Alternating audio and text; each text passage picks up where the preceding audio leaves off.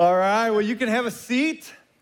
You know, we are surrounded by the story of Christmas this time of year. And if you weren't careful, you might start to slip into the pattern of thinking where you think that the, the story of Christmas is all about, you know, lights on our houses and trees covered with ornaments and stockings by the fireplace. You might start to think that the story of Christmas is gifts that are wrapped in festive paper and classic songs on the radio and made for TV movies about the girl who returns to her hometown for the holidays and ends up saving the bakery in the process, right? You guys have seen that one. It was pretty good. I, you know, I've got a soft spot in my heart for made for TV movies at Christmas time. I don't know what it is. I just, I like them. And, uh, Yes, but I think the I think the reality is that most all of us know that the story of Christmas is more significant than that stuff right? I think we, are, we all understand that the story of Christmas is, is far deeper, more meaningful than all of the things that go along with the story of Christmas. But in order to see the true story of Christmas, it's almost like you have to look at it through a different lens. It's almost like you have to look at it from a different perspective, if you will. Which reminds me of something that one of my favorite authors, C.S. Lewis, wrote several decades ago. It was um, in the 1960s, actually, when, and you might know C.S. Lewis because of the Chronicles of Narnia series, like The Lion, the Witch, and the Wardrobe, right? He wrote those books. What you may be less familiar with about C.S. Lewis's life, though, is that C.S. Lewis was a brilliant scholar. Uh, he was a decorated uh, professor at Oxford and at Cambridge. He taught medieval literature. C.S. Lewis lived most of his, his life as a staunch atheist. He believed that God was not real. Uh, but as an adult, C.S. Lewis started to question that belief and the belief system that everything happened by accident and that there was no meaning beyond that. And so he started to investigate kind of faith from a, a kind of an academic standpoint. And over the course of this study and exploration, C.S. Lewis came to believe that there must be a God, and he believed that Jesus pointed to the true God. And so C.S. Lewis became a Christian. Well, in 1961, the Soviet Union did something that nobody had ever done before, and they put a man into outer space. In 1961, a cosmonaut named Yuri Gagarin was launched in his spaceship into, into orbit. He, he circled the globe one time and came back to Earth. The whole thing take, took about an hour and 40 minutes. Um, but while it was only an hour and 40 minutes, humanity had done something that had never been done before. And so, as you can imagine, this was a big deal story at the time. Uh, Yuri went on to do a bunch of press conferences. And one of the things that was interesting about those press conferences was that as a Soviet Union representative, the Soviets' official doctrine when it came to God was a position of atheism. The Soviet Union officially believed that there is no God. And so at these press conferences, one of the things that Yuri talked about was how he went into space and he didn't see God. And therefore, that must prove that God doesn't exist. Well, at the time, C.S. Lewis was still alive, and C.S. Lewis heard some of these press conferences, and he thought to himself as an academic, wait a second, that doesn't make any sense. And so he wrote and published a paper titled The Seeing Eye, where he addressed his, his complaints with this logic from Yuri Gagarin. And one of the things that he said was that he said, if there is a God, and if God did create our world and our universe and all of us who live in it, it would not make any logical sense to think that you could travel into space and there you would find God. That doesn't make any sense. He said, if you are going to relate to God, we need to approach it from a different perspective. And he said the perspective would be more similar to how uh, us knowing God would be similar to how some of the characters in one of Shakespeare's plays could relate to Shakespeare. Now, it's kind of a nonsensical thought, so hang with me here for a minute. This will make sense in just a minute. But think about what C.S. Lewis was arguing. He said, he said the only way for us to understand God would be the same as it would relate to kind of the characters in one of Shakespeare's plays understanding Shakespeare. So let's use Romeo and Juliet, for example. Romeo and Juliet is a play that Shakespeare wrote about two people named Romeo and Juliet. Okay, you're still with me. Good. Just making sure. And so he asked the question he said, How could Romeo and Juliet ever know anything about Shakespeare? You think about that for a second and you go, Well, they can't. Right? They can't know anything about Shakespeare. The only way for Romeo and Juliet to ever know anything about Shakespeare would be under one possibility, and that possibility would be Shakespeare would have to write himself into the story. But only if Shakespeare writes himself into the story could Romeo and Juliet ever begin to know or relate to Shakespeare. And his point was that it's the same when it comes to us and God.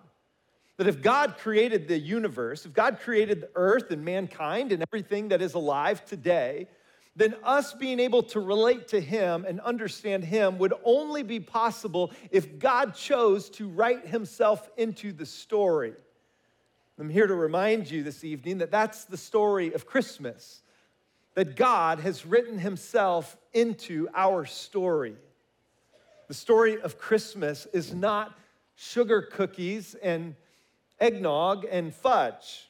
As much as I love the eggnog and fudge and the sugar cookies, right? The story of Christmas is the, is the story of how God created everything. He created everything ex nihilo, out of nothing. That He spoke the universe and the world into being. That He gave us life. It's the story of how then God sat and watched as humans did what humans still do today, and that is tried to make the best of it, but struggled. He watched as humanity would, would, would, would do their best, but they would constantly come up short, how they were constantly falling down, how they were constantly tackling each other. But God, in His love for His creation, loved us too much to simply stand on the outside with His arms folded, doing nothing. And so God chose to intervene, and God entered our story by sending His Son Jesus to be, as the prophet Isaiah predicted, Emmanuel, God with us. The way Jesus' good friend John articulated it later, towards the end of the first century, when John sat down and wrote his gospel, was he said, The Word became flesh and made his dwelling among us. How wild is that? That's the Christmas story. That's the story that we celebrate. But of course, the story didn't end there. The story didn't end with the birth of Jesus. Jesus, of course, didn't come just to give us a miraculous birth story. Jesus came to, to conquer sin and death once and for all on behalf of anyone who would receive that free gift of grace. Jesus came to, to, to, to bridge the gap that exists between us and our Creator, us and our Heavenly Father. And so Jesus grew up and Jesus started a ministry and he traveled around trying to help people understand God and trying to help them understand how to relate to God and how to do life with God. The way that he taught was unlike anything anybody had ever heard a teacher teach before him. The way that Jesus treated people, the way that he invited people to come to him, who normally a religious leader would not allow these people to come to him. And Jesus said, Let them come to me the way that Jesus touched those who were deemed untouchable, those who were seen as being too far gone or too far from God, Jesus pursued them and he came for them. The way that Jesus loved and the way that Jesus lived was radical.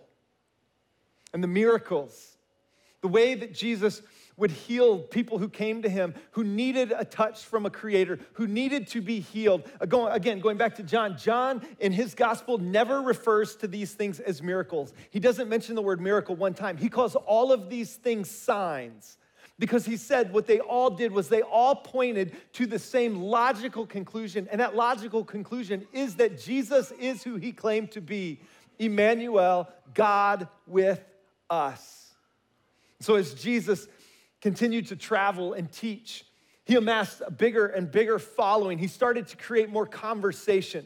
At one point, people were trying to understand who is this Rabbi Jesus? And so he gathers his 12 around him and he asks them, he says, Hey, listen, I know people are trying to figure out who I am, but I just want to know between the 12 of you and me, who do you guys say that I am? And it was a young man named Peter a young man named Simon Peter, who might have been the very first to understand actually who Jesus was beyond his mother and his immediate family, when Simon Peter says, You're the Christ, you're the Messiah, you're the God of the universe.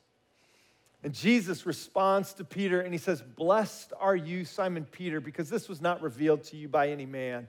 This was revealed to you by my Father in heaven. Peter would eventually call Jesus the author of life. It's a reflection of the reality that there are a lot of authors in our world. I love to read good stories, and there are a lot of great authors who write great stories. But Peter acknowledged that Jesus was the author of life. He's the one who wrote the, the story that we're all caught up in. And so Peter was there when Jesus continued his ministry. He was there and he listened to Jesus predict his own death. He explained to Peter how he was going to lay down his life to pay the penalty for the sins of all mankind. And then Peter was there when he watched as Jesus went to the cross and willingly laid down his life. He was there when they took Jesus' lifeless body off of the cross and laid it to rest in a grave. And he was there a few days later when the women came back from the, from the grave site and they said, He's not there because he's risen, he's alive. Peter was there with hundreds of other people who spent the next six weeks with Jesus, alive and well, eating with him and drinking with him and having conversations with him. Jesus answering so many of the questions they had and explaining things that didn't make sense prior to his resurrection. Peter was there then when Jesus ascended back into heaven, promising to come back yet again. And then Peter and the other apostles spread out and they started to tell people the story of Jesus, the good news story of Jesus.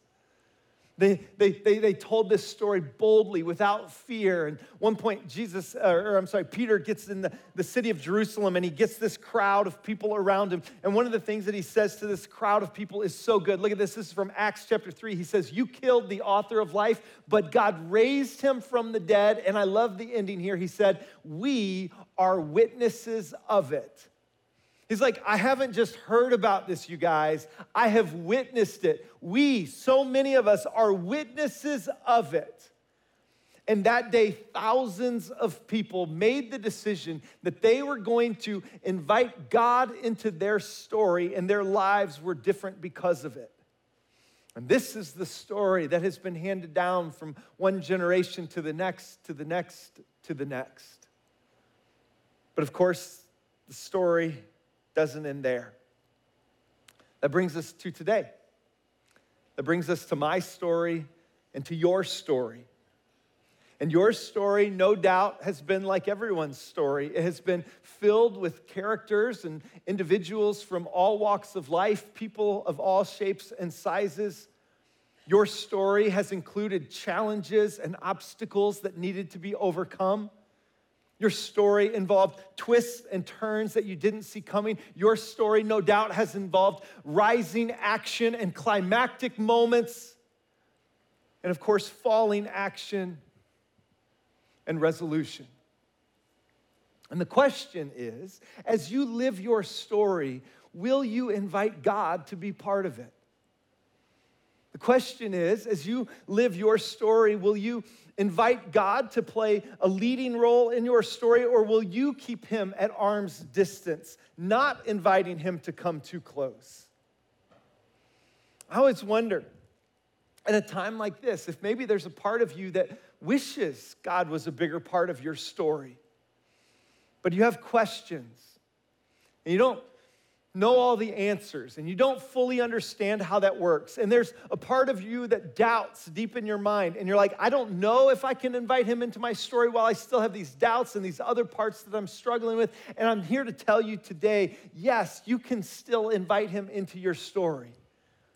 You can invite him into your story before all of your questions are answered and before all of your doubts are, are relieved. You can invite him into your story, and even better than that, you are invited into his story. That's the, the, the, testimony of so many people that make up this place. There are so many people that attend Heartland on a regular basis that would say, Man, there was a point in my life where I was living my story by myself, on my own, just giving it the best shot I had, giving it, my, you know, the old college try. But then there was a part of them that wondered if there was something more. So they started to ask the deeper questions of life. They started to explore. They started to attend a church, maybe this one or one like this, where they could come and, and ask deep questions to, to important, important issues. And as they started to get answers, they started to discover they thought there really was something to this life with God thing. And they would tell you that it has made such a difference in their life. That's my story. If you go back a couple decades, I was just trying to do the best I could, trying to make the most out of my life, trying to, you know, pursue happiness and love and all the other things that we all want in our in our in our story. But then there was a part of me that just couldn't shake these questions of, you know, what does that look like to involve God in my story? And as I started to move in that direction, I started to experience life lived with God, Emmanuel, God with me. And I'll tell you, it has made all the difference in the world for me. And again, that's what so many of you would say. So many of you would say the same thing that you have experienced what it looks like to, to involve God in your story, and you would say it has made all the difference. I think there are so many of us, so many of you who would, like me, would echo the words of Peter there in Acts chapter 3, and we would say, Listen, you can involve God in your story. And, and we know this because we have witnessed it. We know this not because we read it in an ancient text and not because somebody told us about it. We've witnessed it for ourselves. And that's why we continue to live out this story because of the difference it has made as we have witnessed God's goodness and God's faithfulness and God's grace and God's mercy and God's hope and God's joy and God's peace and God's love. We have witnessed life. We have witnessed a resurrection. Maybe we weren't there to see God's resurrection of Jesus in person, but we have witnessed God's resurrection of ourselves. That's the story that we tell today. That's the story of Christmas. And that's the story that we celebrate. There's a song that we sing around here from time to time that's simply titled, I've Witnessed It. And I love the words of this song because they echo exactly what Peter had said 2,000 years ago and what we would say today. So I want to invite the band to lead us in this song, and I want to invite you to join us in singing this song.